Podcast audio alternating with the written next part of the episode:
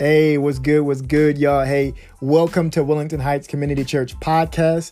We are a multicultural community joining God in the reconciliation of all things through worship, reconciliation, and neighborhood development. I am your host, Keon Carter.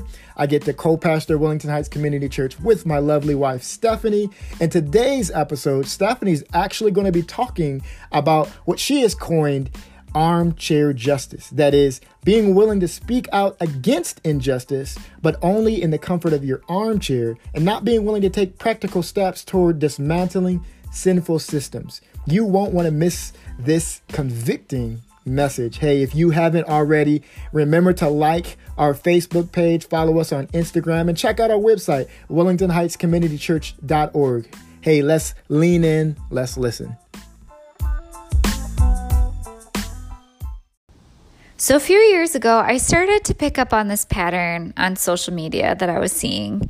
And the phrase came to me of armchair justice. And that's what we're going to be talking about today. Because I think that with all that's going on in our country and in the world around us, um, I'm seeing, starting to see this pattern pop up again. Um, in the last few weeks, a lot of us may have been compelled to make a statement on social media or maybe change our profile pictures to black on Blackout Tuesday and retweeting tweets and sharing articles. Now, all of this is important for us to do in standing in solidarity. But if it just stops there, this is what I like to call armchair justice. Now, living in the digital age, we can literally be as connected and informed on any issue as we'd like to be. Our world is no longer what we see happening immediately right in front of our face, but it's expanded to a larger global reality.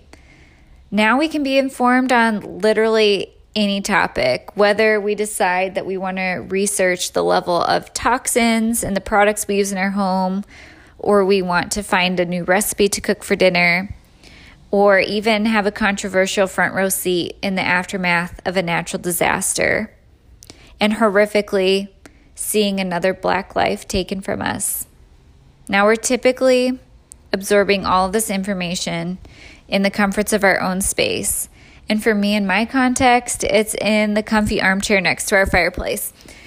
Now, while I'm sitting in my comfy armchair next to the fireplace, I can read a compelling article unpacking systemic racism or the horrific reality of immigration and the impact that it has on families, or learning of another tragic nat- natural disaster, or the death tolls that are in- continuing to increase with COVID 19.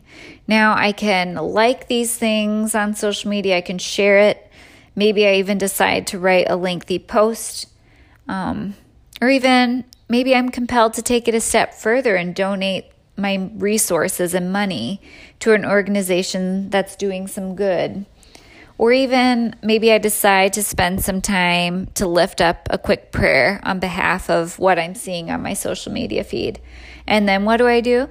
I continue to scroll. And this is the exact what definition of what I like to call armchair justice. So it's easy in our culture today to make passionate claims on social media while our involvement with what we're posting about on social media is only alive and active on social media, and it remains completely dormant in our personal involvement in our community and in our homes. So we're facing a real crisis of armchair involvement in regard to justice. I think a lot of us were willing to be passionate online. Maybe even we're willing to engage in some heated conversations online as long as we can remain comfortable in our armchair with our beverage of choice in hand, and as long as it doesn't require any significant sacrifices from my own life. So imagine if you found out that someone who's actively fighting for education on climate change um, didn't personally recycle or take steps to reduce their carbon footprint. Or imagine if you found out someone who is changing their profile picture to black on Blackout Tuesday is doing nothing to become anti racist or dismantling racism in their organizations or their churches they're involved with, um, or working to dismantle white supremacy in the broader society. Now, that's bizarre.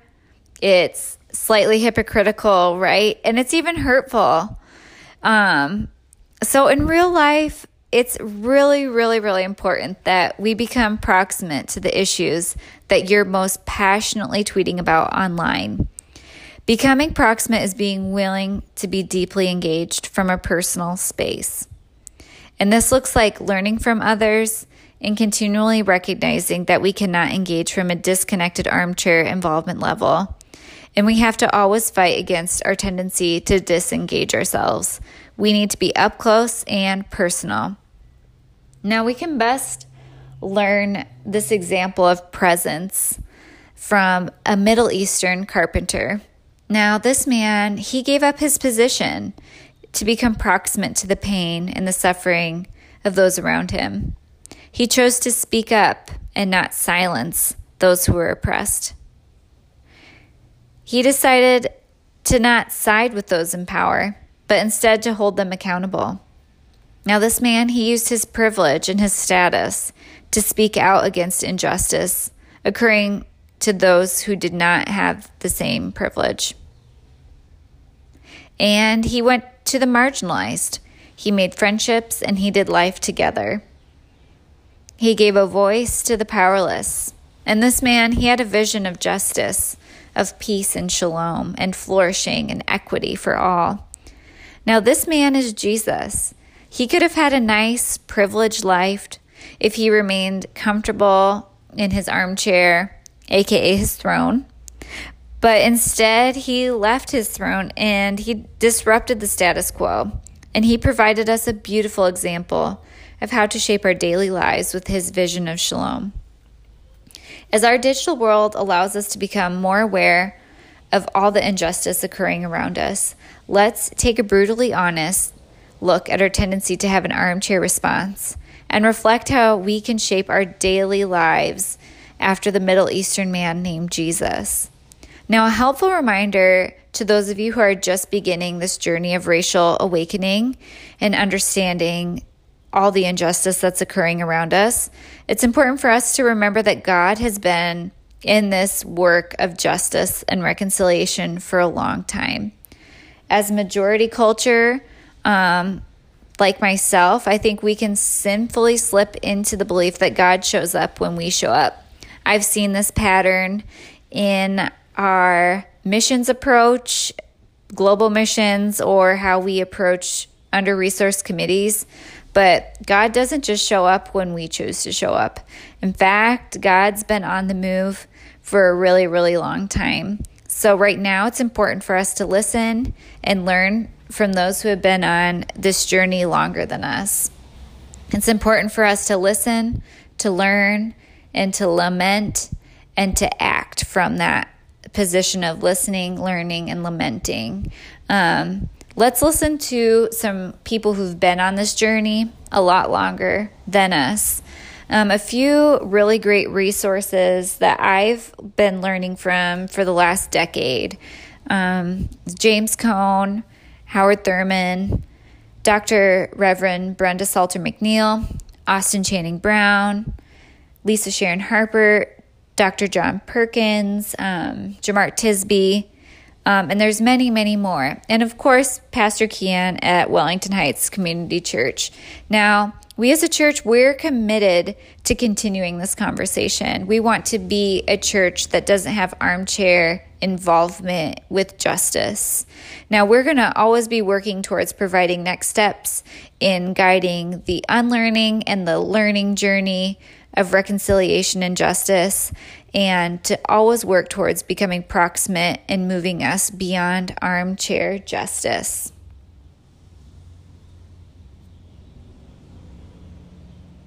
Hey, thank you so much for listening. Remember to turn on your notifications to be the first to listen to future episodes. Also, be sure to like and share this podcast and follow us on Facebook and Instagram. We are relying upon the benevolent gifts of donors to continue our ministry in an urban setting. So if you are compelled to give, please give a gift at donorbox.org backslash WHCC. Hey, thank you and be blessed.